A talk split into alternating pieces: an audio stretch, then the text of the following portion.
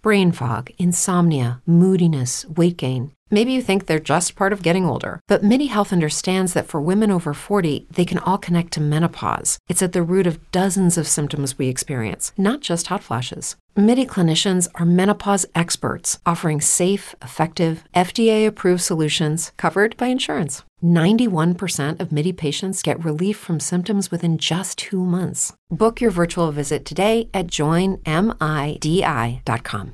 It's true that some things change as we get older. But if you're a woman over 40 and you're dealing with insomnia, brain fog, moodiness, and weight gain, you don't have to accept it as just another part of aging. And with MIDI Health, you can get help and stop pushing through it alone. The experts at MIDI understand that all these symptoms can be connected to the hormonal changes that happen around menopause, and MIDI can help you feel more like yourself again. Many healthcare providers aren't trained to treat or even recognize menopause symptoms. MIDI clinicians are menopause experts. They're dedicated to providing safe, effective, FDA approved solutions for dozens of hormonal symptoms not just hot flashes. Most importantly, they're covered by insurance. 91% of MIDI patients get relief from symptoms within just two months. You deserve to feel great. Book your virtual visit today at joinmidi.com. That's joinmidi.com. Well, I'm sticking in this message ahead of the episode to say we got live shows again. The link for all the events we have so far will be in the description of this episode. Hopefully, there'll be a couple more to announce over the next few days, but at the minute, we've got the 19th of February in Chennai in Dublin and the 4th of March in Coughlin's in Cork, and that one is with Roger O'Sullivan. So you can follow the link below to get tickets to those, and hopefully, we'll see you at a live show soon. Hello, and welcome to Shite Talk, an Irish history podcast. What do we have to say in the intro this week, Kevin? Um, It's 2022. It has been It for is, a yeah. while. About about a month by the time this comes out.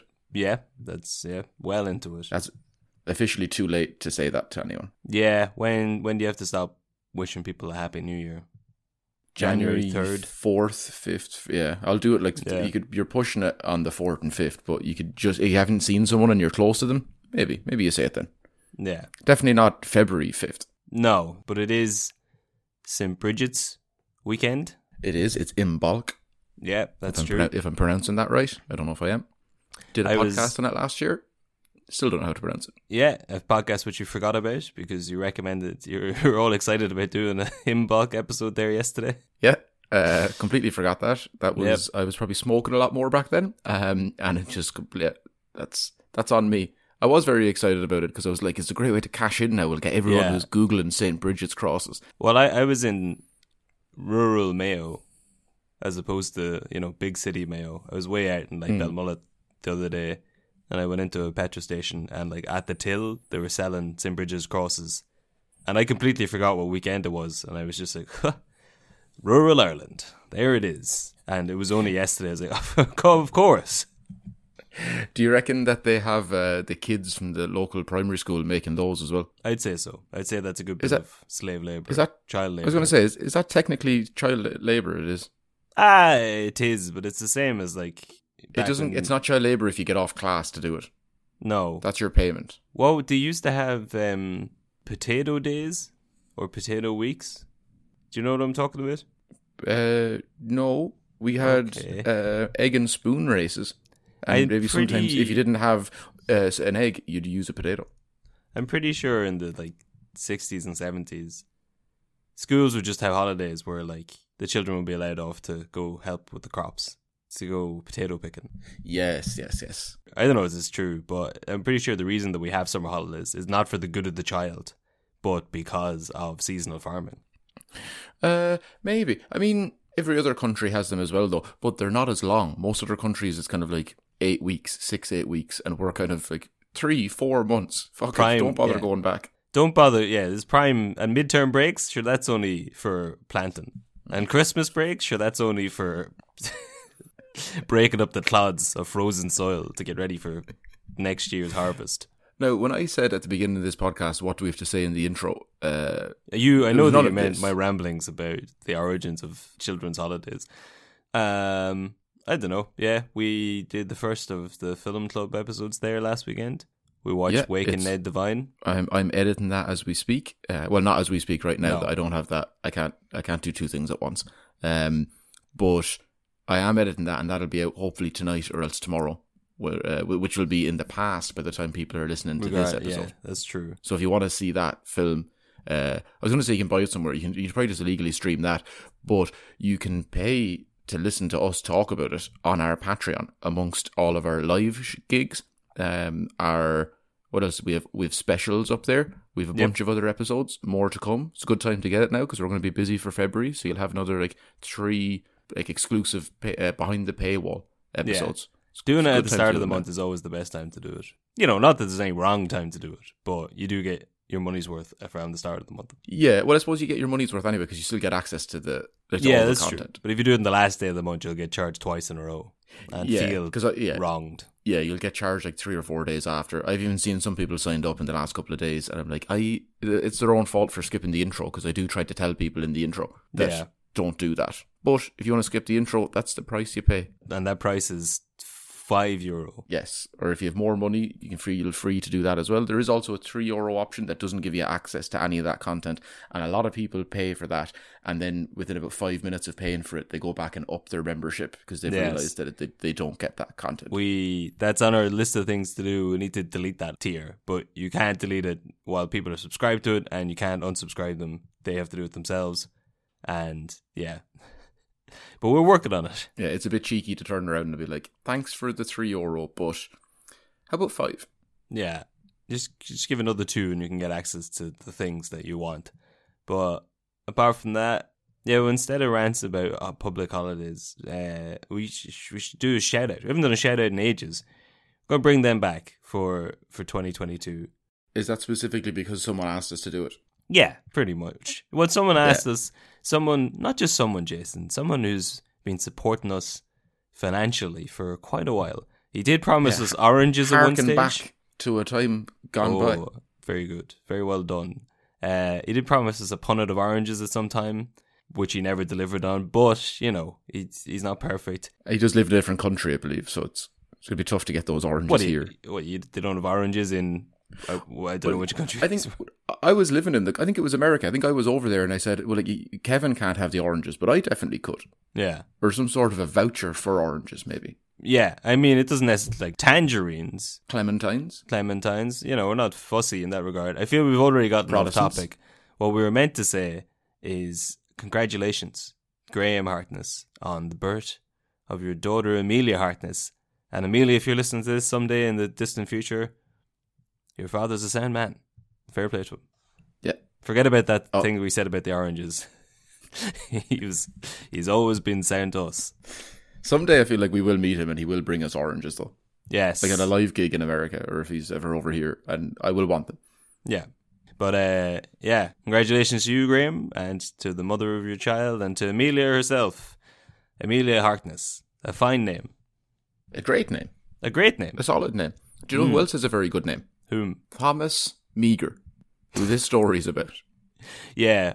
Well, I guess that's the first point. Is it Thomas Meager or Thomas Mayer? Because the Mm. Americans say Mayer, I think. Eh, They do, uh, but I'm not going to say that. Yeah, because I think they, they'd be wrong in that in this case. Yeah, I believe so. Yeah. I mean, I'm not 100% confident in it. Um, I've, there's a rat- lot of- I've rattled you too early in this. it you have, you have. I don't know now. I've I hadn't because I in, I'd, I I'd can read see that you getting. in the I can research. see you looking through your notes there. Being like, oh. Oh, I'm sweating. Oh no no no no! I have an awful lot of rhyming jokes later on in the third act that mightn't make sense. Well, this man is from uh, Waterford, so just wait until I make you pronounce that. Nice, nice. Yeah, I'll get you back.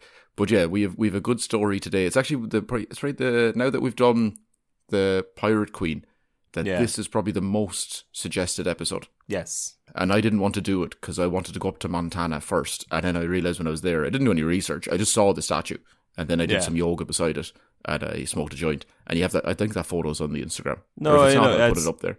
no, it is because I remember you were talking about. You've been talking about this for mm, uh, probably a year at this stage, Oh, and then way you're up longer than there. that. I th- I feel yeah. and all you did was smoke a joint beside a statue, and then I think you went and ate some wings, and watched a soccer game, and then Yeah, left. it, w- that's the kind of uh, the kind of research. I'm leaving no stone unturned. yeah, yeah. But, But I, I think, in fairness, I think I had a. I went, didn't I go to the bar? I, don't- it's, I was. It's all a bit hazy because I, I was high. But um, I'm pretty sure I went to the Thomas Francis Meager bar when I was there. it was their fault for putting the museum in a bar. In fairness, it was a trap. Yeah. well, it wasn't even in because that, that was in a separate place. It wasn't even in Helena. That was in a separate place, and I didn't also know the bar was there. I just walked by it, and I was like, "Ah, that's the guy. That's the that's the man." yeah. and then and then in researching it further, I've realized that if I had done any research beforehand, um, I'd have known that there was a lot of other statues and things there I could have taken photos of, and I just didn't. So I should listen. yeah, we've got people listening in Montana though. Maybe we can, we can get them to send us photos Yeah, of them. beside the statues. Yeah, uh, you know who you are, Mister Montana man. You do that for us, and in the meantime, we'll get along with his story. Yeah, so uh, you've introduced the character for this week's episode. This is an episode about Thomas Francis Meager. uh, quickly before we get into this episode, should let you know that we've just realized after finishing uh, what we've just done, we need to do a second part of it, and so that will be, as always, like we like to do to you know siphon more money out of people and trick you into paying for the Patreon. That's going to be behind the paywall on the Patreon. The first episode's a like self-contained story about a man, a revolutionary, that Yes, deals with his whole time, and then the second episode is going to just be uh, you know the second chapter in his life. So you can have a Yeah. full story, listen to this, and if by the end of it you're like, "Fuck, I want to know what happens to him," but I don't want to read it from Wikipedia like some sort of dweeb, then head on over to the Patreon. yeah, no, this is the end of his like Irish revolutionary uh, roots and all of that story, and then there's a whole other story Yes. coming after that. So um, we'll chat to some of you there, maybe some new people. But um, if you don't want to have to, if you don't want to get all like teased, with, uh, just don't listen. Just let- read the whole thing on Wikipedia. Yeah. Um, But we just Yeah, finished yeah, it there. It's a good crack. or li- it's a good li- episode. listen to all of this, Yeah. and then you're like, I'm not going to pay that five quid. Go read the rest of it on Wikipedia. Perfect. A perfect compromise. Yeah. So uh, yeah, en- enjoy this anyway. Good luck. Gather around now, you're in for a story. Old tales of lore, all in search of a glory. The history and mystery of lads, lasses, and all. Discoveries and voyages, the rise and the fall. Follow me now as we go back in time. We trace the steps of Irish lineage to find. Joseph from Carlow and Catherine from Dawn. Guide you through the ways of Shire. Thomas Meager was born in 1764. A Tipperary man, possibly, but he, he emigrated to America from Tipperary. Uh, sorry, to Newfoundland, I should say. That is not America. I was just, I thought you were going to crack the other half because I can guarantee he didn't emigrate from Tipperary. Why not? Did he set sail from Cashel Port? Or perhaps the fine docks of Clonmel? Well, I'd be kind of thinking of, do you remember the Michael Fassbender Guinness ad? I think Lenny Abrahamson directed that one. And they play uh, Heyday, the Nick Yes. Christopher song. Is that Michael he looked- Fassbender? Yeah. And No he walks way. across the Yeah. uh, and he walk like all through Ireland and then jumps into the ocean and swims across and then walks through like lads in New York playing basketball. Yeah. goes and finds his brother and he's like, crack. or whatever he Straight in says to for a him. pint. I hadn't watched that, but I thought about that a fair bit during lockdown when America was open and I couldn't get a pint here for months. And I was like, You're I, thinking of swimming. I'm, I'm just thinking there's precedent. I'm just saying it's possible. I'm not saying I'm going to do it. I'm just saying conceptually, if I if if this goes on for another month or so, I have options. Yeah, it's weird now because I guess adverts they have to k- keep doing new ones. We've been talking recently about Guinness and Yes. the fact that they have like a million different slogans. We I was just in the Guinness storehouse, so we will do a Guinness episode soon. Sure, but yeah. um, the you think when it's such a big advert like that, and he was he wasn't a- a big name at the time. He was like a, a young actor. Yeah, Keep playing that ad. Keep using that. Now you have Michael Fassbender in an ad, and you're not paying him millions.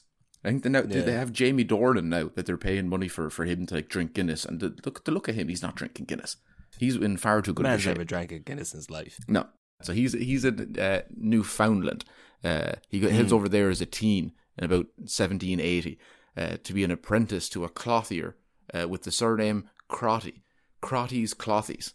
Nice. That's not the name of the store, but I, I well, it might have been. Uh, it's might have been. exactly what I would have called it. Yeah, Now, Crotty dies, and Meager marries his widow, Mary, and Ooh. took over the business. nice. That's great. That's a real apprentice. Oh yeah. I'll, Now, I'll allow Thomas, you- you've been with me six months. It's time we started looking at your other duties in taking over the business. Here's the styles my wife enjoys, and we'll be giving you a trial run for this evening. Well, it's- I'll, I'll let you fill in the blanks yourself, but I'm going. That's to what he assume- said to Thomas.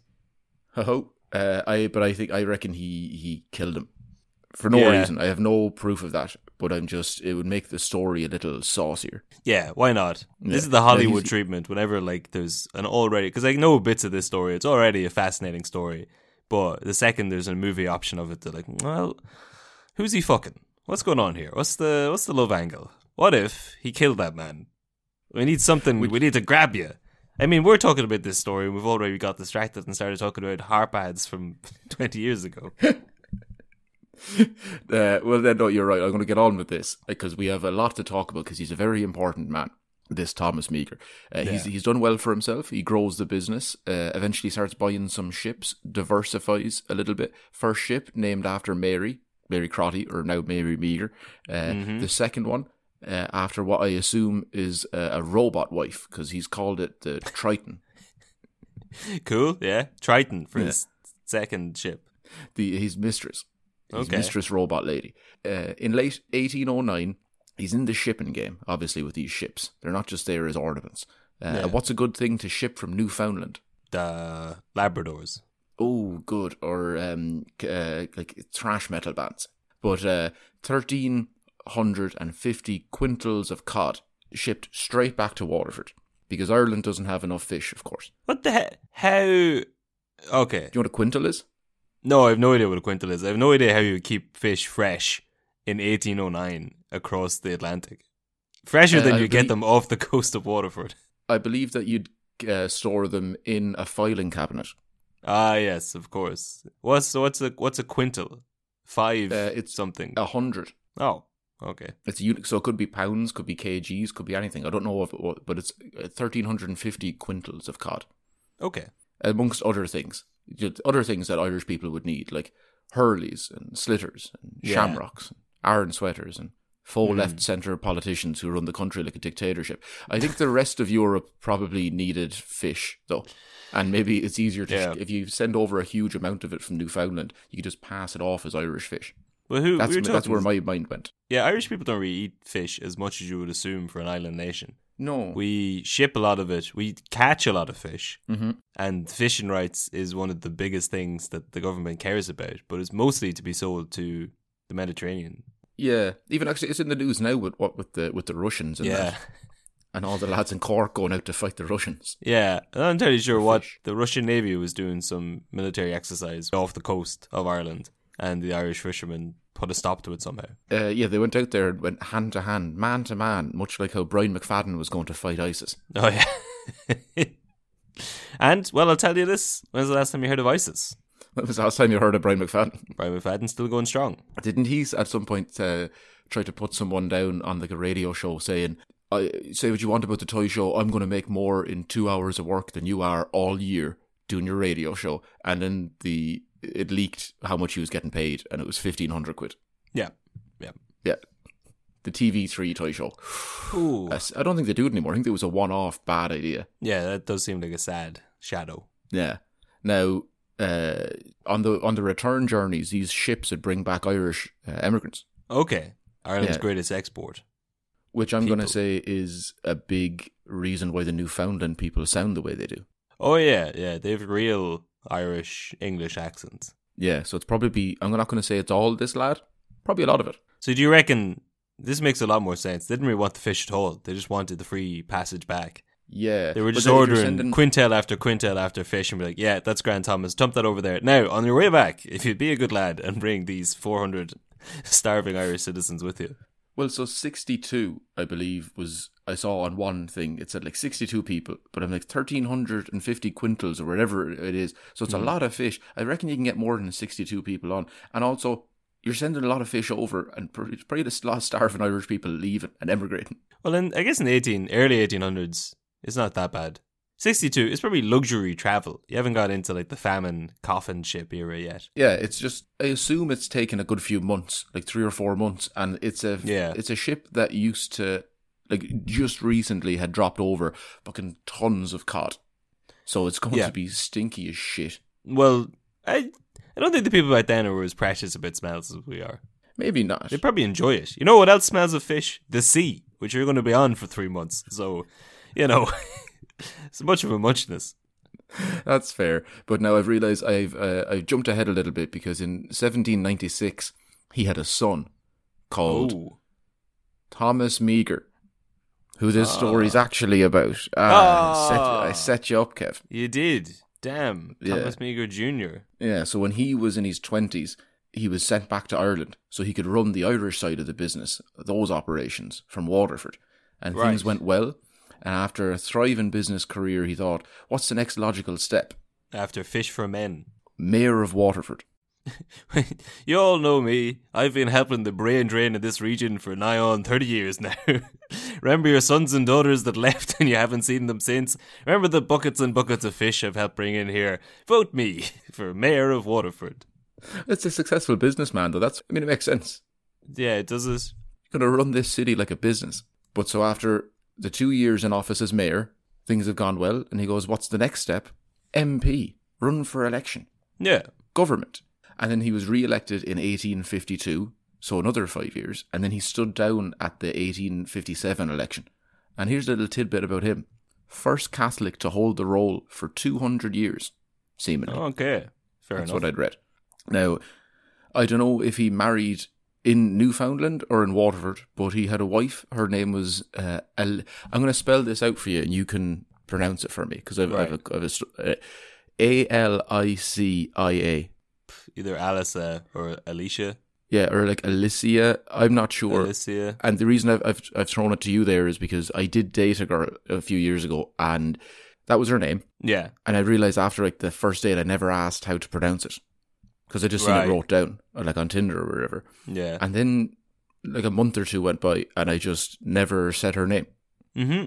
So I still to this day don't know. And then when I went on to YouTube to go onto one of those like pronunciation videos, you type in the name, they're like, this is how you say it. And I just put that in and it said Alicia. I was like, got it. And then it just went, or Alicia. Oh, you just called her Alice. No, um, Al. I don't know. I, A. a, A. you, her, she. Herself. Anyway, she, Anyway, he I- married the, I was talking to a, Be- our Belgian friend, and he's been living here for a couple of months, and he was referring to he referred to his girlfriend as like the girlfriend or the missus. I was like, That's you love to see it. Naturalization. they won't- they don't say that in Belgium. no, becoming more Irish than the Irish themselves. yeah, yeah, yeah. Um, so his wife, Alicia Alicia Quain Meager, had five kids. Two of them survived childhood, batting 400 there. Not bad. Yep, good she was, ratio. uh, sh- she was from a family of a giant trading company in Waterford. Right. Wise, Cashin and Quain. Okay, so this is a a union of love. Yes, and business. Yeah, a love of business. Yes. uh, and the two that survived, the kids. The One of them- real Thomas Meager. Yes. Oh, you caught me out. This is Thomas Francis Meager. Ah, I was only joking. Okay, because I was wondering why you hadn't said Francis yet. Yeah, that's exactly what Ah, Yeah, I wanted to Okay. give you backstory for the family. That's a lot of backstory. I like it. Okay. Uh, So they had the, his sister's name was Christine Mary Meager. That's oh yeah, I'll just finish up all the backstory. I suppose she doesn't Okay. come into it again, so it's not it's not important. And his granddad's business, the one over in Newfoundland, it Yeah. burnt down in 1817. They tried to rebuild it, but then declared insolvency in 1820. But the Irish side of the business is still going strong. Right. So now our story begins. Thomas Francis Meager, born on August 3rd, 1823 in Waterfjord City. His ma died in childbirth when he was three. Right. So not his The other, childbirth. no, I think uh, one of his, and maybe another sister who died or something like that, Okay. yeah. He spent his early years in boarding schools, religious ones, Roman Catholic, as was the style of the time, uh, before heading off to Clongos at the age of 11. Fancy Jesuit Jesus. place. Yeah, I didn't know Clongos had been around that long. Yeah. yeah. Um, while there, he was in the debating society, and when No, he he was wasn't. fifteen, he oh shut the fuck up, let me talk. I can tell you've been in the debate society yourself. yeah, he uh, seemingly he was so good at it that he won a medal for arguing when he was fifteen. Okay. I think some people say debating, I say arguing. It is basically arguing, yeah. Now, he left there after graduating to study uh, at Stonyhurst College, Lancashire, England. Again, Jesuit. His dad didn't want to send him to Trinity because why, Kevin? Uh, it was Protestants only. He had said it was too anti Irish and anti Catholic. Yeah. Uh, it said that he was a prodigious student, but his professors had a tough time over in Lancashire understanding what the fuck he was saying with his big old bogman accent. Yeah, okay. To fix this, he adopted a rich Irish Protestant accent, which his countrymen loved when he returned to Ireland in 1843 at the age of about 20. If there's one thing we're known for, it's forgiveness of. If anyone leaves their hometown and then comes back with an affectation, they'll never be allowed to hear the end of it. or even if they don't change their accent Even if they whatsoever. don't, it's assumed that they have. yeah, that's good. We're, we probably both uh, fall into that trap, I guess. I definitely used to be a lot rawer. Yeah, but I've seen I saw I saw men come back from Trinity back to Dundalk wearing scarves and fancy coats within a couple of months Instead of just a, a shirt, an untucked, unbuttoned shirt, instead of looking like Seamus Finnegan from the Harry Potter series. or That's me the in look. Belfast. Yeah, yeah. we were True. in a bar and Kevin t- started talking to some lads from Belfast, and I was over with my American friend, and Kevin said, I "Guess which one of those two over there is Irish and which one's American." And then they said, "Well, is it your man with the shirt hanging out of his back?" yeah, is yeah, that's Yeah, yeah, yeah. The unkempt, the It's the rough and stupid-looking tumble Irish- charm of the everyman, the poet, the farmer. the drunken Irishman having way too many pints in Belfast. Yeah, exactly. That's what we're known for. Yeah. Now, Thomas Francis Meagher had to hum and haw over whether he'd join the Austrian army, which was a common thing at the time Interesting. for Why? the gentry, I believe, or like It was, the, and, like- the rich, richer lads. In 1830. In the well, it's the forties now, but yeah, All right. Okay. and I think because they probably wouldn't want to join the English army, and Ireland wouldn't have had their own one where you can No. actually have like a no- like a an honourable enough, noble enough job there. So it's or we probably wouldn't even be allowed an army at the time. So it was more common to go over to Austria. Okay. But instead of following through with that, he decided to go to Dublin and start studying law.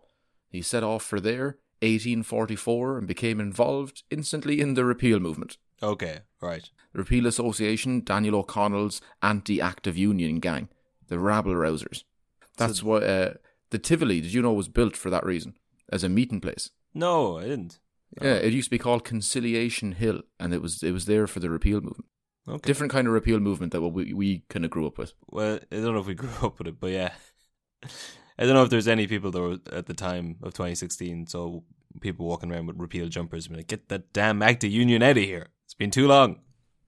We could do that though as a T-shirt for this podcast. Yeah, maybe. So the yeah, the Act of Union was 1801 or so. Oh, you'd know better than I would.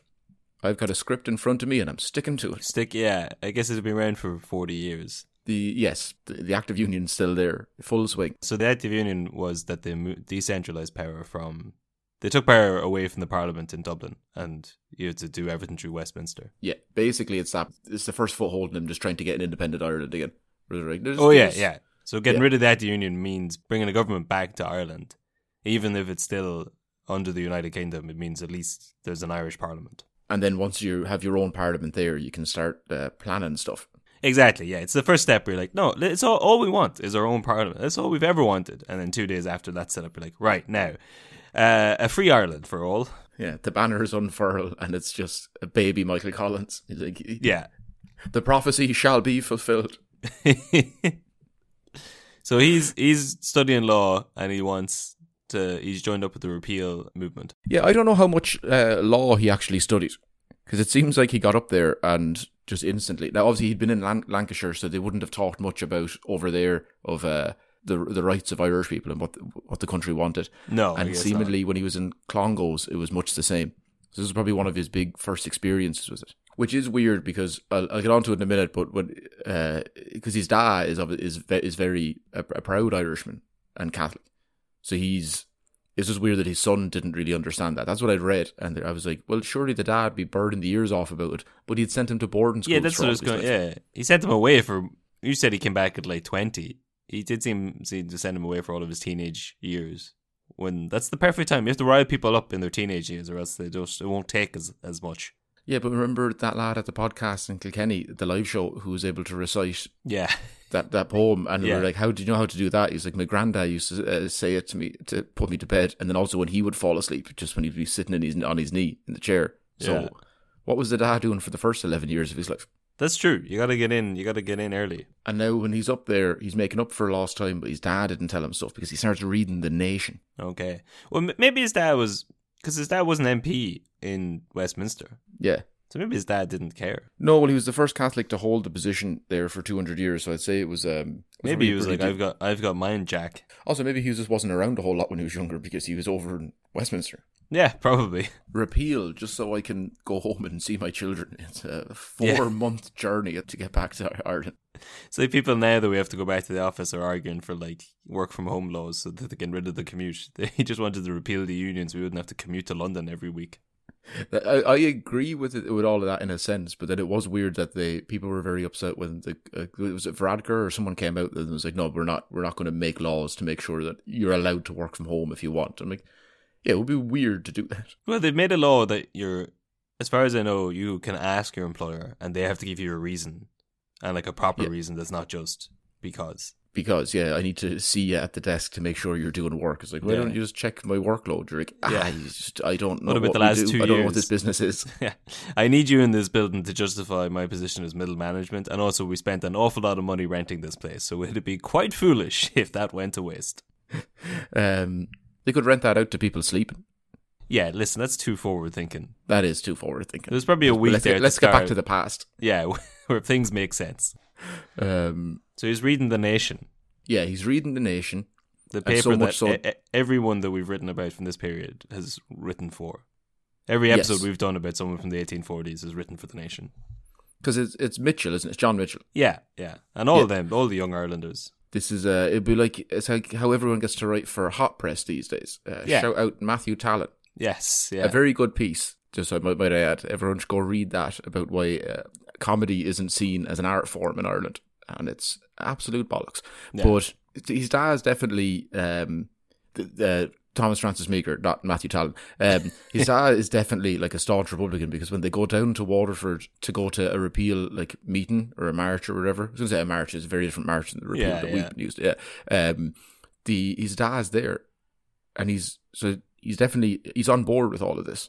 yeah. And now his son, or, or or maybe it's like a bonding experience. He's like, "What's my son into? It's we've lost out on so much of our relationship. I just want to pick whatever he's into. Is it dance? Is it is it theater? It's it's actually the repeal movement. Fantastic. E- easy.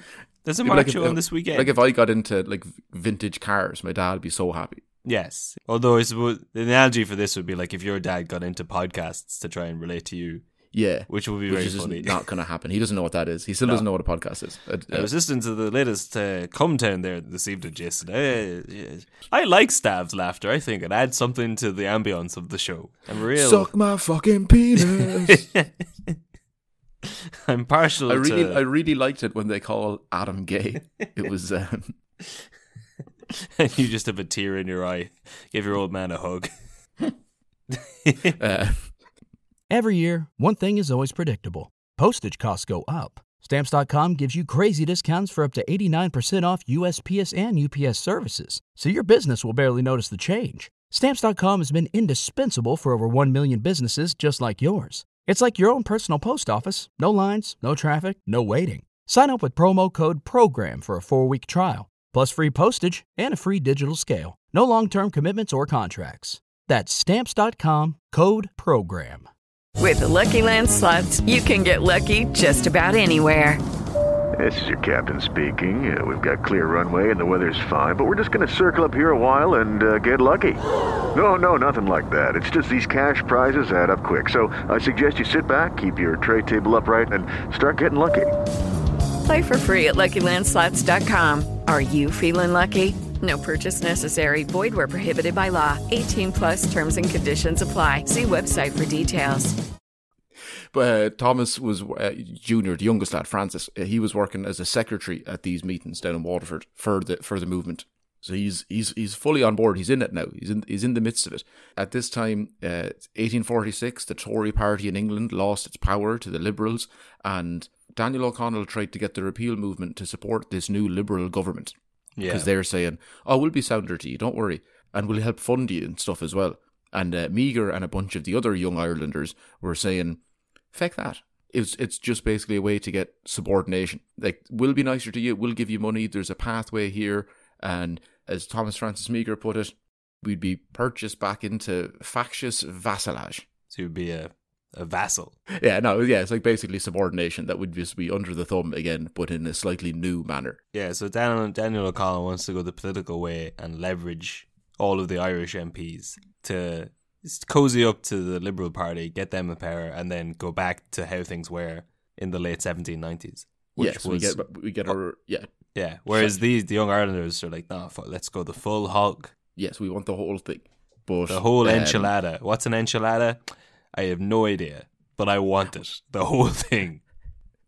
His dad wasn't in Mexico shipping back quintals of um, yeah. quesadillas. Chimichangas. In Ireland, we call them Jimmy Changas. Yeah. The um, but uh, denouncing the idea of supporting that government and English liberalism in Ireland, saying they couldn't support an English government unless they repealed the Acts of Union. Meagher and the other boyos divided opinion in the movement. There was a lot of men who wanted to go about things through government, like you just said. You know, gaining seats and political power themselves, maybe in some kind of a, a selfish manner. Um, I'm saying that. None of the stuff I read said that. Yeah. But and as such, went about saying these young bucks were revolutionaries, enemies of the church, despite their claims of being quite the opposite. And in July that year, so very shortly after, about a month or so, I think, the Liberals in England took power. O'Connell uh, and his men declared that violence should never be used as a means to an end in pursuit of uh, repeal. Now, until this point, the Young Irelanders hadn't broached the subject of violence. But now that it's on the table, Yeah, but yeah, much like telling a man to calm down when he's already a little bit annoyed, you've just exacerbated the idea. yeah, It's like Inception. It's it's in there now. You've planted the seed. and O'Connell still working with the Whig government, which they're called Lord Russell's Liberals, uh, and his homies uh, came up with up with the peace resolutions. And again, Meager didn't want to use force, but he did say that if repeal couldn't be, oh, sorry, the, the peace resolutions were basically the same thing. Like you never, you should never use violence to get what to get this, and they put that basically into a law. They're like, well, we haven't done it yet. We haven't even said that. Yeah. It's good that they had some in 1840s that they write a law to be like, don't use violence to get what you want. Yeah. No one had thought of that Well, yet. But Meager, uh, who didn't again didn't want to use force, but did say that if repeal couldn't be successful through honourable moral means, then maybe they'd have to look at some other avenues. But, you know, still honourable, just Mm-hmm. other avenues. Yeah. The resolutions were proposed again a few weeks afterwards, and Meager gave his infamous sword speech, uh, which was edited by Arthur Griffith. Oh. Now I'm going to give you a, a smaller version of this because it's way too long. Um, Okay. And Was by it that I ed- mean I- I didn't read the whole thing. Of course. How young, what age was Arthur Griffith then? probably young enough. I think this is like what's this like eighteen? Yeah, no, he would have been. Young. Well, sure, all the lads are pretty young. Yeah, yeah. They're the young Irelanders. Yeah, the um, the errors of the past may be repaired. The hopes of the future will not be fulfilled. With a vote in one pocket, a lease in the other, and full justice before him at the petty sessions, in the shape of restored magistrate, the humblest peasant may be told that he is free. But, my lord, he will not have the character of a free man, his spirit to dare, his energy to act. So he said, it's going to be shite Yeah. if they Now, may, they then- may think they're free, but they won't be. Yeah, and he, he also said, I dissented from them, peace resolutions, for I felt that by assenting to them, I should have pledged myself to the unqualified repudiation of physical force in all countries, at all times, and in every circumstance. This I could not do, for, my lord, I do not abhor the use of arms in the vindication of national rights. That, like, occasionally, you know, it's needed. Yeah. Good to pull the sword Um, there's- out. there- yeah, there's way more to that, but it's it's uh, very very long and very uh, flowerful language uh, that Yeah. I can't pronounce a lot of. Pe- and don't people had very understand. little to be at back then. Like if a man was giving a speech, you'd really want it to go on for four hours. Mm. There was no films at the time. No, even when there were films, like I was talking this morning about Gone with the Wind. When I first saw Gone with the Wind, the file I downloaded had like a 15 minute title screen in the middle that just said intermission. but that's that's what people They want. could have edited that down. Uh, well, yeah, yeah, the- you could, but that's what people wanted, you know. So it was like four and a half hours long. I used to want that. I think what is it the Harry Potter or something did it when I like maybe the first one. What had an That- intermission? Yeah, when I was younger, I I think it was Harry Potter. When I, uh, watching that film when I was a kid, and I was like, "Great, I get to go for a piss, and Okay. you don't miss anything." And you're like, "Right, well, how about if you did do, you know, if it's, if a film's two and a half, three hours, halfway through, lads, you have five, ten minutes. Yeah, I'm on board.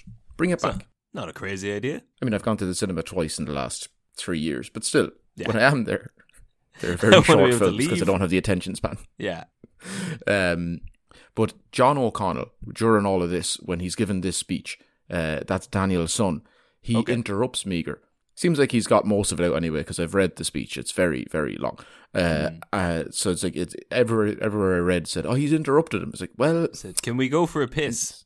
yeah, this is quite a lot. But he had said that uh, the two lads are obviously disagreeing on what to do. One of them's going to have to leave. And the dissenters all said, feck this, and bounced out. Because they were saying it's suppression of free speech. You should have let the man talk. The opposite of what this movement about. A nation divided. Mm-hmm. Now, in January 1847, so five or six months after this, uh, Thomas Francis Meagher, John Mitchell, William Smith O'Brien, uh, he's one of the founders of the repeal movement as well, and he Yeah. walked out, he one of the first to walk out, one of the big head honchos when John O'Connell was, was being a dick. Um, and Thomas Devon Riley founded the Irish Confederation, a new repeal movement The new Confederates. uh, the year after Meagher and William Smith O'Brien went to France to study uh, wine and bread and smoking cigarettes eloquently, and Yeah. the revolutionary ideas that seemed to work for them over there. Nothing to do with yeah. So that was like at the height of the famine in Ireland Mm. as well. Like, eh, maybe this is a good time to go to France and learn about cigarettes. Uh, yeah, well, it it is a good. In fairness, it's a good time to go over and learn about uh, revolutions. Yeah, that's true. And upon returning, what did they have with them, Kev? Well, by God, Jason, they were the first Irish men to come back draped in the tricolour. Well, yes, they were. Yes. Now, can you tell the listeners what the tricolour used to look like back then? What it used to look like. Uh, Yeah. I don't know. I'm assuming it was green, white, and orange, Mm-hmm. but it also had a harp in the middle. It had the red hand of Ulster in the middle. Yeah. Okay. Cool. and it was the it looked more like Cote d'Ivoire or Ivory Coast because it was orange, white, and green.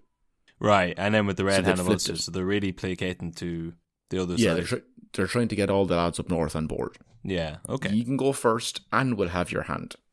Nick Well, maybe Cave would be that's- delighted. Uh, yeah. Well, we were talking about this with Brian and James actually about if you unified the country, what would the new flag be? There's an idea. I go with that. That sounds pretty cool. Yeah, I, I, I the Ivory Coast wouldn't be happy, but you know, what are they going to do? The yeah, uh, beat us, beat us at football probably. Yeah, probably. Yeah. Yeah, um, but it was a French lady that actually made it for them. Yes. Yeah. Yeah, handed it off as like a, a parting gift. What's this? We should say then for anyone because it sounds like folksy folk history, but I think it, it is actually true that it was made with the idea of the orange being Protestant, the green being the Irish Republican movement, and then the white being the peace between them. It was a new flag for a new nation. Yes, because that's actually I have a qu- I have a quote about it here now. This comes from a one Thomas Francis Meagher. You, you, you, the, you, the lad, the story's about. Oh yes, yeah, the aforementioned. Uh, the white in the centre signifies a lasting truce between the orange and the green, and I trust that beneath its folds the hands of the Irish Protestant and the Irish Catholic may be clasped in generous and heroic brotherhood. Very now it good. was was flown first. Well, so- yeah, because I said the Irish Republican movement back then, but yeah, the Irish Catholic movement. yeah, They sh- they should put all the. Do you ever see like the Connacht flag? It's like a half bird, yeah, half it's cool. man's arm with a sword. Fucking put that on there. It's cool as shit. Get them all in, Ah. and a harp and a pint Yeah. of Guinness. Yeah, and three crowns for Munster. I think we should just make it the most complicated looking flag possible. and a plow and some stars Yeah, yeah, um, and a boxing glove. sure. The uh, and what what else do I like? Well, who do you have the name of the the French lady who made the flag, or is it just French I- woman? uh, uh, her name, uh, lucky enough, was Old French Lady. Nice. That's handy. Yeah, uh, the flag was flown first on March 1st, 1848, at the Waterfjord by election. It was first flown uh, at the mall, uh, number 33, only a stone's throw from where Meager had lived the first two years of his life, down at number 19. Okay. Yeah, the ball is a, is a square or whatever down in, in Waterfjord. Yeah. Uh, he had a Wolf Tone Confederate club. He was like running a club there, basically Okay. and this was where it went up. Uh, and what happened in 1848 Ireland, Kevin? Um, pss, the famine continued. There is that. And what was the other big thing? Well, obviously the famine's a pretty big thing. What was the other Yeah. thing that happened? Um, it was the the Young Irelander Revolution. It was, by God, it was. Yeah, yeah. In particular, it, uh, there was the Battle of Ballingarry. This is the one that uh, Thomas Francis Meagher had been involved in, uh, also known as the Famine Rebellion. It took place on July 29th, a few miles north of the village of Ballingarry, Tipperary.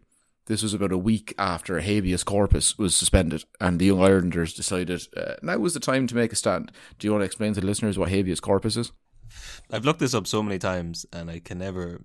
It's like Because we had if we've had it before on the Yeah. uh, talking about the the land um, acts of whatever. yeah, it comes up all the time because they're always yeah. It's the right not to perjure yourself, is it? No, it- it's when you're allowed to throw someone into jail without a fair trial. Yeah. Okay. Yes. So then that, that's when the young Irelanders are like, um, what now? but it- it seems like this is specifically something for us. Yeah. Um, We but- heard you've so been go- flying flags and throwing stones down there in Waterford. You've been walking around with your, your jeans rolled up so we can see your ankles. That's a paddling. That is a paddling. So going around Kilkenny, Wexford, and Tipperary, trying to rile up support for the lads, uh, and uh, that's that's what Meager was up to himself. Uh, and on the 29th, when the military and police came down to arrest William Smith O'Brien, your man had said earlier, walked out. Yeah. They were in the Commons, which is uh, in ba- uh, just outside Ballingarry. I think it's like a mine. But his local supporters, small tenant farmers, tradesmen, miners, and such, had set up barricades to prevent the arrest. The soldiers thought this might not be the best time, so they swung a right and set off for Kilkenny. Now the rebels, who the boys had recruited at this stage, followed them, and forty-seven no good nicks holed up in a in two farmhouses, taking five children as, ho- as hostages. These policemen Oh, and military boys, wherever. the dirty dogs. Yeah, and they begin a standoff. The mother of the kids and owner of the house, Margaret McCormick, was refused entry to the house, and they wouldn't give her back her kids. She spots O'Brien scoping out the gaff for possible entry points of attack and such. She goes, "Uh, "What's what's going to happen, me kids here now?" And O'Brien goes, "Ah, shite, you're right. Okay." So he brings her up to the parlor room and starts negotiating with the captors, these police Okay. says, We are all Irishmen. Give up your guns and you are free to go. And there's accounts that he shakes hands with some of the police through the window. And then what happens uh, next is up for debate. If you're also the kind of person that thinks the Branch Davidians fired first at the ATF, okay. they shot at O'Brien, and that's what I'm saying. Much like the ATF shot first. The Okay. uh, this standoff now gets a little bit more Mexican. Right. So he, he's gone down and shook hands with them, and then they shot at him. Yes.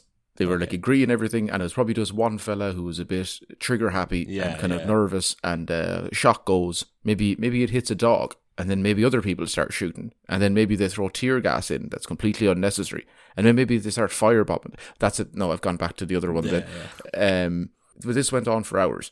Police with a better position for a gunfight, given the fact that they're in the house with windows as kind of like cover, and they can shoot out those. And all the rebels are like hiding behind walls and Of gates course. and out in the open. Um, so they shoot a few of the rebels, uh, and then be- as uh, often what happens when you get shot, uh, they die. Yeah. So Catholic reverend, which I didn't know was a thing. Yeah. What is what sort of hellish mix is that? I assumed someone knew that I was going to write this podcast, and they were like, "I'll have him on." But no, yeah, it's all like Catholic reverend. So I was like, I don't- unless his name was Reverend, and he was just a Catholic, Maybe. and it was It's like- Catholic Reverend Philip Fitzgerald. It sounds like he's having an identity crisis. It's like in Age of Empires when you'd convert one of the monks from the other side.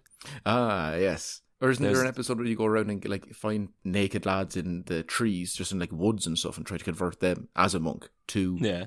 That's good too. That's good. as Great well, game. yeah. Great game. Great fucking game. I'm gonna try and find that. A- Age of Empires Three is that the one that you got? Free? I think a lot of Irish people got it free when they bought their first computer. It was like just handed out as a disc. No, we had Age of Empires two. Uh, we had like Joan of Arc and R1, William Wallace, and stuff like yeah, that. that's Age of Empires two. I think. Oh, I thought that was true. Either way, but great Either game. way, great stuff. Uh, so this Philip Fitzgerald fella, uh, Catholic reverend, he tries to mediate the problem, but it was only when the Cashel police came to to no avail, I think. Uh, but it was only when the Cashel police came, things started kind of dampen down. The rebels tried to shoot at them, but already It kind doesn't of sound low. like anything's dampening down. well, uh, they they are low on ammunition, so then it dampens down because they're like feck. Okay, it's time to negotiate. But uh, and when when it looked like they're done for, because obviously now they're kind of there's police forces on both sides of them. They do the honourable thing, and they run away. Yeah. Always a good option to have. The, Always. uh, this is known as the Battle of Widow McCormick's Cabbage Plot. Right. okay. Yeah, which is the best. Was she a name widow of- before this battle? I believe so because they don't mention the husband, unless Yeah. maybe he was one of the rebels. But no, Maybe. I don't think so. Yeah, then maybe it was one of the rebels. And like as he's running away, he's like, "This will be known as the Widow McCormick's." It's like, "What? Get back here, you! oh, good son of a!" I've got Yeah, five yellow. kids here. Yeah, yeah. He's already writing the song as he's running away about the brave widow. But uh, no, the, yeah. So the English thought that this was uh, wasn't good. It's not good crack. These rebels trying to attack, but ultimately they had to see it from they- they had to see it from the rebels' point of view. Their nation had been taken from them. They tried to get it back peacefully, and as such, had no alternative than to you know resort to violence. So they agreed to go lenient on the men who were in charge of the revolution. Very understanding of them. Oh no, sorry. They uh, they they there was a newly passed law called ex post facto, which allows you to retroactively change the laws and punishments for crimes, and that meant that uh, having been found guilty of sedition, the rebel leaders, including Meager, were sentenced to be hanged, drawn, and quartered. Yeah, that's more. That's more like the empire that I remember. And then, uh, fun note, sidebar. Uh, Mm-hmm. When we finally did get a constitution, they made it illegal to do that. That seems like it. Yeah, To, so you yeah, can't to go, go, back retroactively and change laws. to be very specifically just what the person you want to kill had done, Yes. and then change the penalty to be death. But I would like to have been there when someone suggested that. Going, ah, we can't do that. What if we change the law? Well, it's going to be too late now. What if we go back and change the law? But so, what does Meager do? He's pretty good at this. He's Yeah, a good yeah, orator. You know, he's been debating. Uh huh. He's won a medal for that when he's younger. He gave that great speech earlier on with the sword speech. Yeah, yeah. I thought you were going to It's like- say he's he uses his other or raiding skills, and he hops in a boat and flees. Uh, no, but we'll get onto boat stuff later on. Was it, does he plea his case? uh, it- yeah, he he had a famous speech called uh, "Speech from the Dock." Uh, I'll give you he is some- on a boat. Well, I'll give you some of this now. Uh, my lords, it is my intention to say a few words only. I desire that the last active proceeding, which has occupied so much time of the public, should be of short duration. So here's the edited version of that speech because uh, it was far too long. It was 895 words. He's like, just a, a few quick words. Yeah, and was it's he, a 10 is he minute like, speech. I'll keep it short because this procedure has already taken up too much of the public's time? As he like sets up.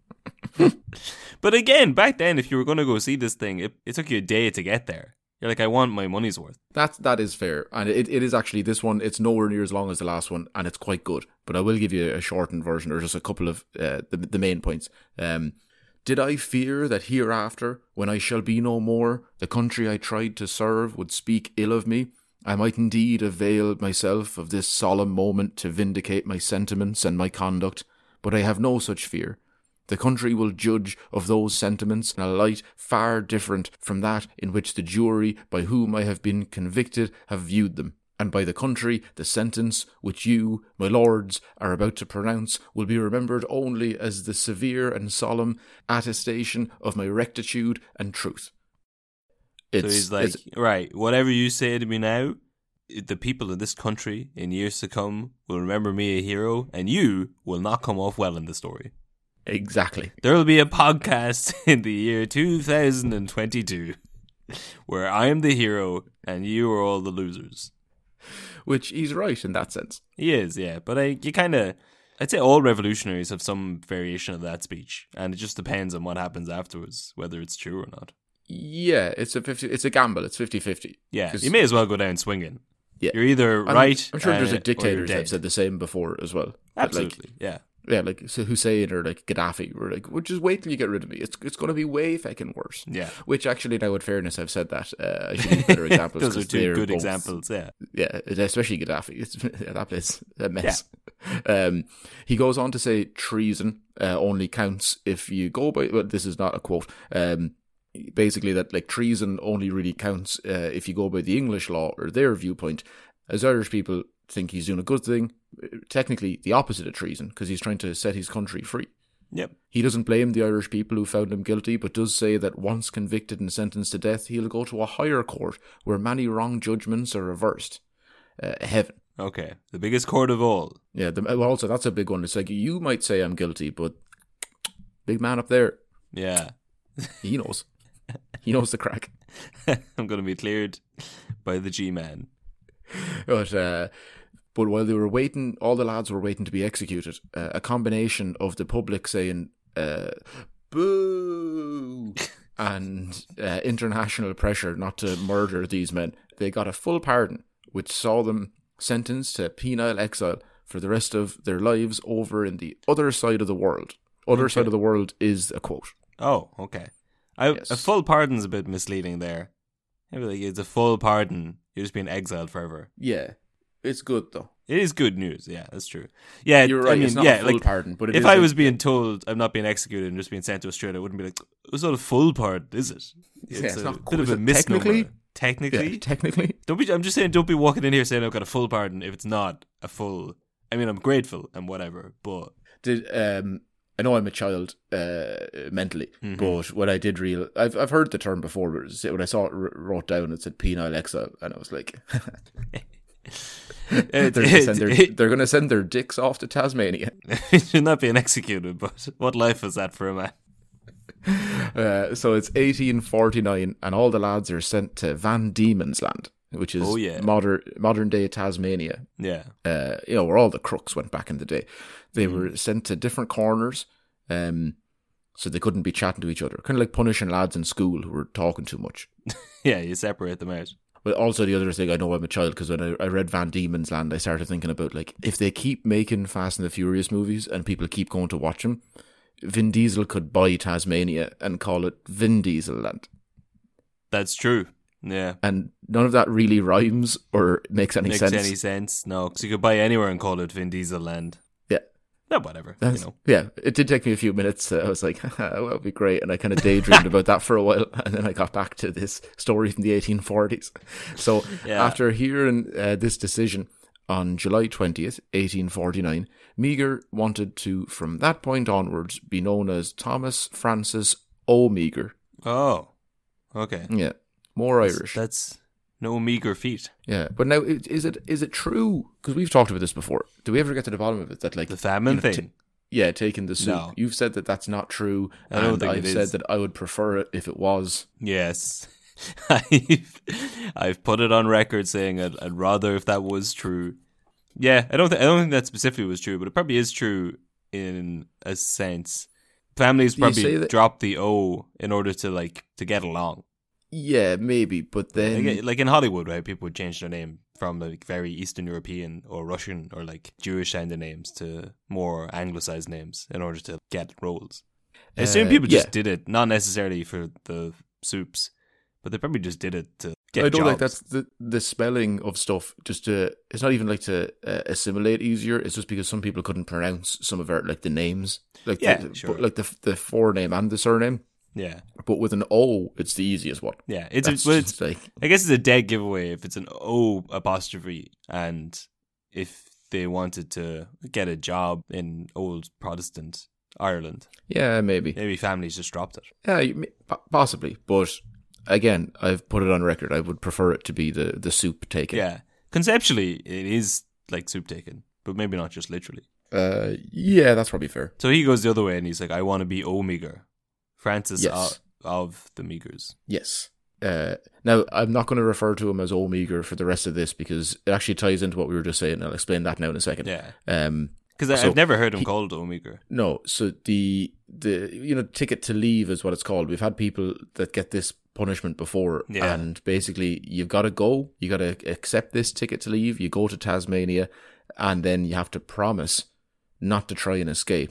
But if you are going to try to escape, you have to let the authorities know in advance.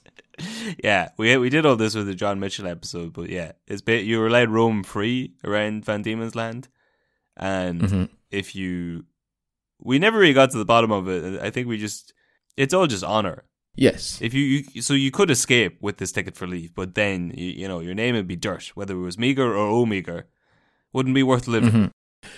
again, I don't un- I don't know how strict they were about it because it's like I know I told them, but like what you just wrote a note and sent it, and then it's going to take like a day or two to get there, by which time you've already gone.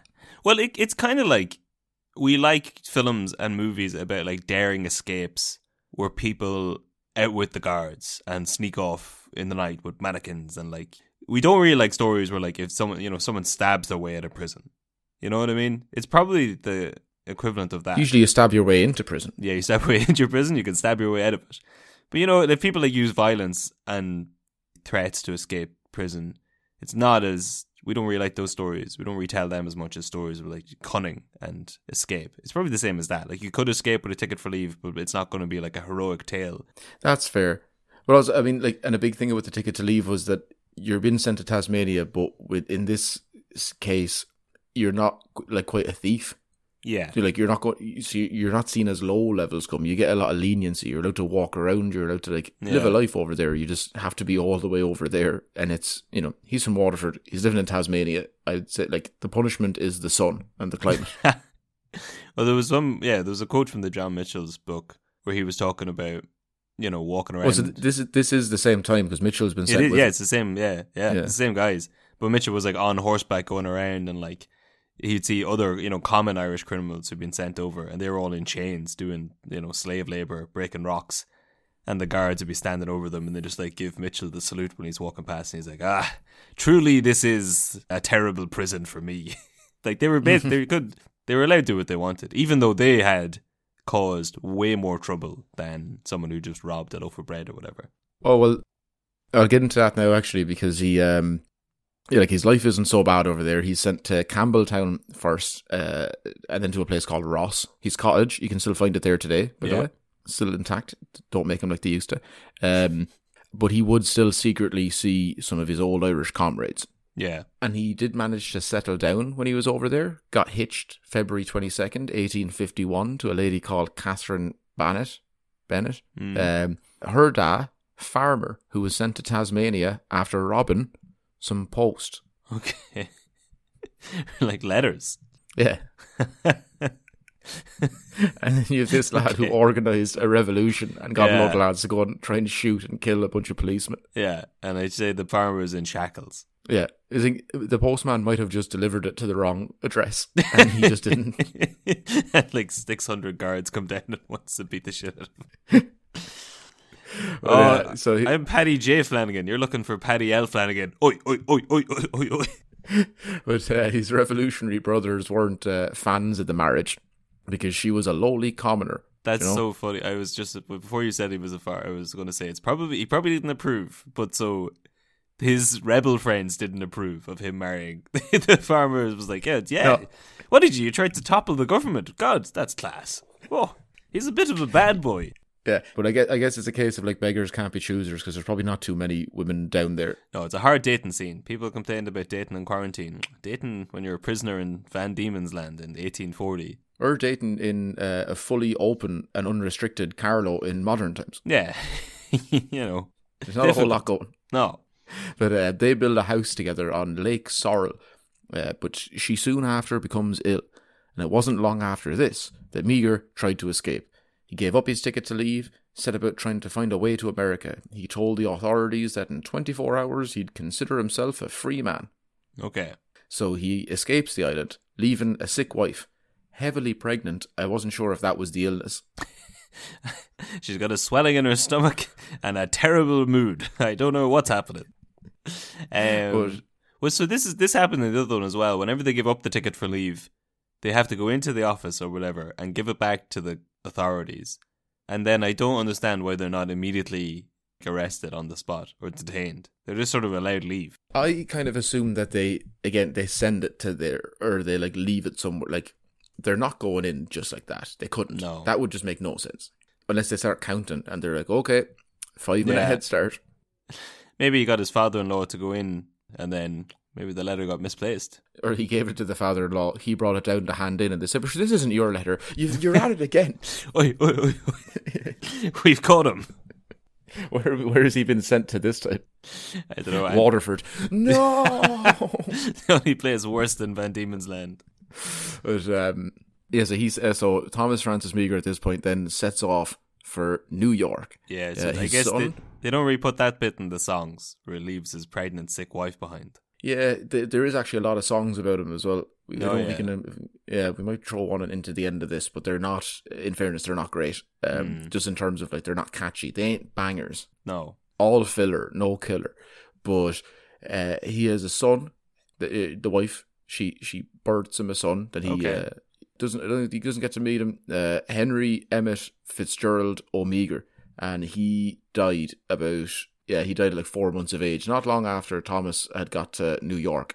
Now, Catherine, the wife, uh, she heads off to London, where she's met by Thomas Senior, Ah, former He brought mayor her- of Waterford. Exactly. And he brings her back to Waterford, where she's welcomed by thousands of citizens, Republicans, Okay. because such as Me- Meager's famous back home now for being a Yeah. Repu- you know, a revolutionary Republican, sort of like, ah, Sure. yeah, his wife.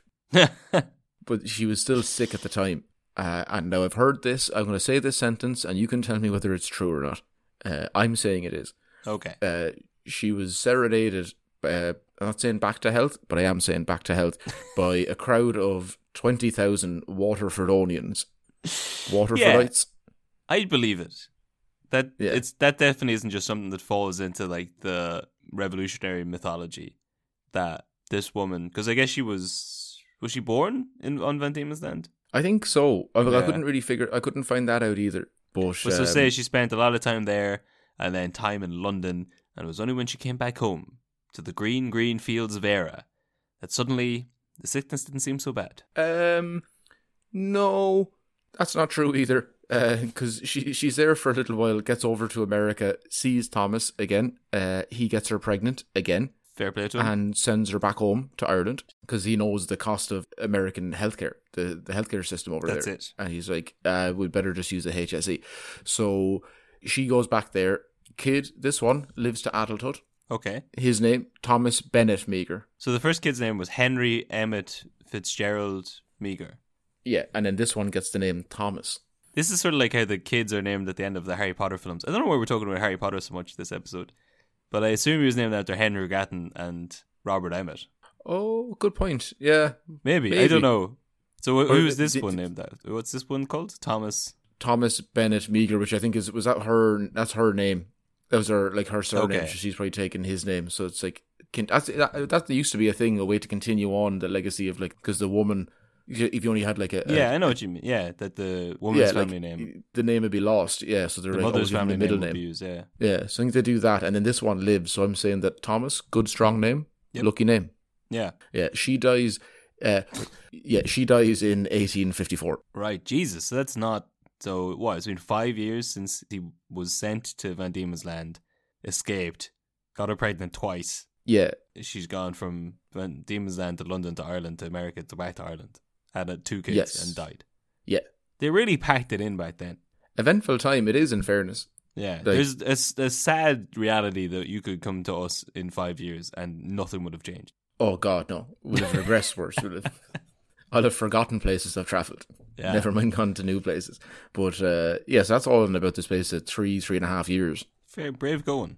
Yeah, so no wonder she was ill. She was wrecked. Yeah, But um, y- she she dies not during childbirth, uh, childbirth, but shortly enough after. Uh, and he's raised by relatives. Never met the dad. okay. And why? Because he stayed over in America.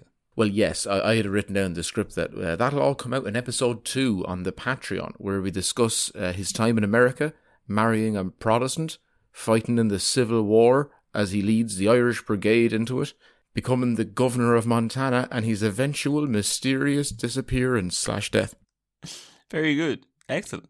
And yeah, so that's the that was the end of this per- first half. The other one's going to be on the Patreon, like we said at the beginning. For those people who skipped the intro, like we know some of you do, um, the second half of this story that's the the whole self-contained part of the Irish Revolutionary part of his life, etc. That's done now. Now there's all this extra stuff that he does in America. That uh, if you want to listen to, it, there's actually this is where I'll start being a little more salacious and uh, and dropping things like saying, "I have a feeling this lad's an alcoholic." yeah. Okay. You couldn't just say that about a normal man from 1850s who'd emigrated to I wasn't America. going to say that. about- I was going to. Say, I wasn't going to say that about an Irish revolutionary, a rebel. No, no, sir. But now that he's he's done with that part of his life and he's moved over to America, Now he's just a, a an old Irish retiree, yes, a man trying to much more susceptible to alcoholism. Uh, but yeah, that's um. I suppose that's all we have for this part of uh, the episode. Yeah. Um, as always, yeah, you can That was find great. us all on the Instagram, a- anywhere. Just Shite Talk History. If you just type Shite Talk now into Google, we're the first thing that pops up. Not like the Urban Dictionary idea of like uh, Irish people talking shite. It's our podcast. We've got to like another level of fame. Yeah. It's like when Charlie Murphy, the actress from um, Love Hate. Yeah. Overtook the other Eddie Murphy's brother. Yeah, No way. That was uh, I, that was the first I interviewed her. She was my first ever like video interview uh, Oh. when I was back back when I used to do, like movie uh, journalism and stuff. I would put a tenner that you walked into the interview and was like, Charlie Murphy. Yes, oh no, of course. Of And course. then she did she didn't enjoy that. No, she was very nice. Yeah, and she did, she wasn't wearing a stupid beanie hat that was far too small for. Uh, I can't do the same for Killian Scott. Oh, ho. yeah. Uh, as opposed to I do like the him, but two he's of very us good. are wearing beanie hats right now. Yes, but uh, adequately sized. Yeah, that's the key difference. But um, Yeah. cool. Well, I'm looking forward to hearing the second part of this anyway. And yeah, nice one. Uh, hope you enjoyed that. And we'll see some of you over on the Patreon for part two. Good luck. Shafter. Lucky Land Casino asking people what's the weirdest place you've gotten lucky? Lucky? In line at the deli, I guess? Haha, in my dentist's office. More than once, actually. Do I have to say? Yes, you do. In the car before my kids' PTA meeting. Really? Yes. Excuse me, what's the weirdest place you've gotten lucky? I never win and tell. Well, there you have it. You can get lucky anywhere playing at LuckyLandSlots.com. Play for free right now. Are you feeling lucky? No purchase necessary. Void where prohibited by law. 18 plus. Terms and conditions apply. See website for details. Hey guys, it is Ryan. I'm not sure if you know this about me, but I'm a bit of a fun fanatic when I can. I like to work, but I like fun too. It's a thing. And now the truth is out there. I can tell you about my favorite place to have fun Chumba Casino. They have hundreds of social casino style games to choose from, with new games released each week. You can play for free anytime, anywhere. And each day brings a new chance to collect daily bonuses. So join me in the fun. Sign up now at chumbacasino.com. No purchase necessary. VGW Group. Void were prohibited by law. See terms and conditions. 18 plus.